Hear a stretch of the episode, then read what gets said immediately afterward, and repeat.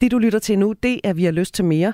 Og husk, at du kan finde alle Vi har lyst til mere, og Vi har lyst, det kan du gøre både i Radio 4's app, men også i den app, hvor du normalt finder dine podcasts. Og Daisy, i dag, der skal vi lige skue lidt tilbage, og så alligevel ikke.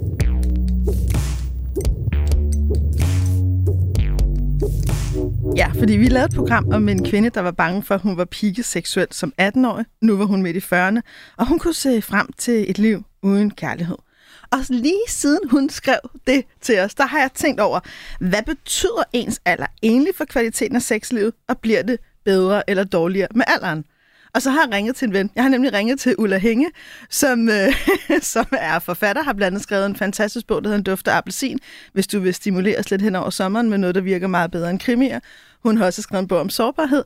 Og så er du, hvor gammel er du nu, du er, Ulla? Jeg er 50. Ja. ja. Så hvad siger du? Bliver det bedre eller dårligere? Jeg siger, det bliver meget, meget bedre. altså meget, ikke bare bedre, ikke bare meget, meget bedre, bedre, men meget, meget bedre. Ja, oh, do continue.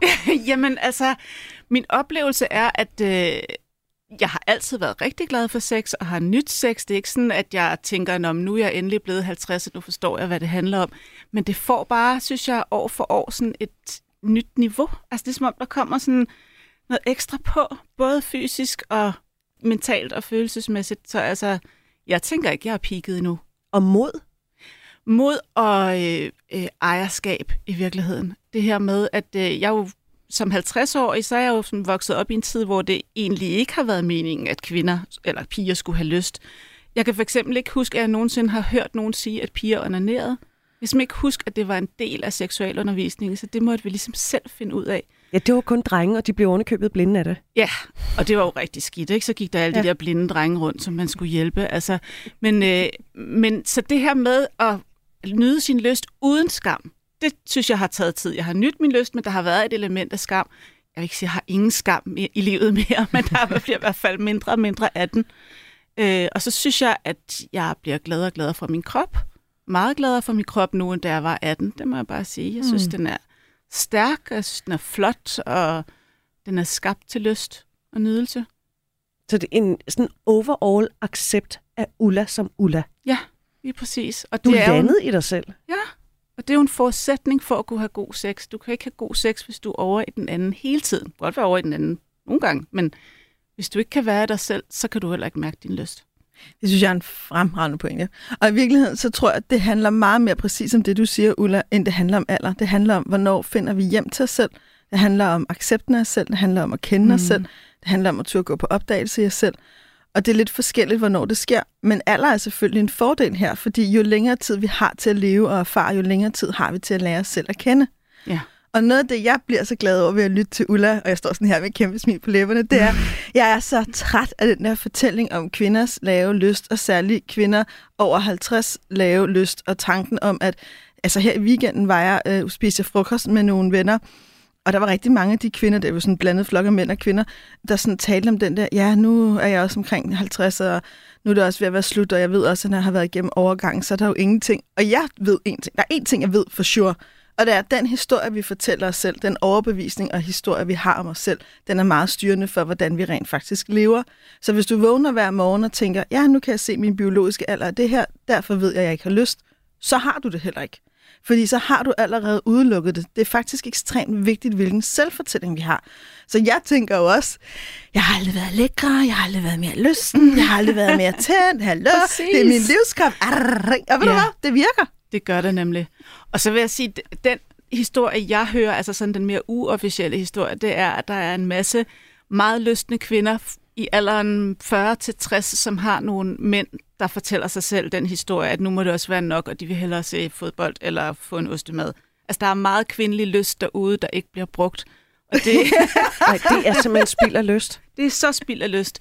Jeg talte med en, en mand på, jeg tror han er 64 nu, og han er altså ikke en af dem, der ligger på sofaen, eller i hvert fald ikke sin egen sofa hele tiden. Øh, og han sagde, at der er simpelthen så meget spild af kvinde derude, fordi mændene på min egen alder, de er undskyld, meget røvsyge, og de der kvinder, de er bare sådan helt boblende på alle mulige måder, også seksuelt.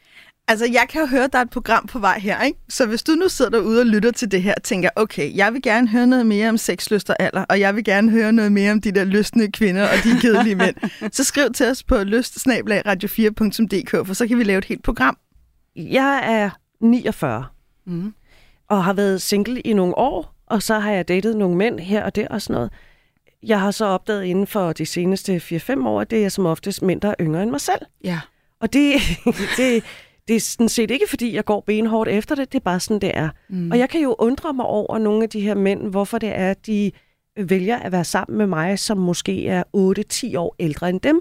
Ja. Når jeg så kigger på de kvinder, som er 8-10 år yngre end mig, hvor jeg tænker, ej, hvor ser de bare stramme ud, hvor ser de bare dejlige ud. Og det er ligesom om, at de her mænd, de ser jo ikke de ting, som jeg ser ved min egen krop. At jeg er jo meget bevidst om, at jeg er blevet ældre, og min krop selvfølgelig heller ikke er som en 18-årigs. Og det er jo egentlig meget interessant det her med, at man skal ikke lade alder være hæmmende for at gå ud i en verden og så sige, guys, girls, her er jeg.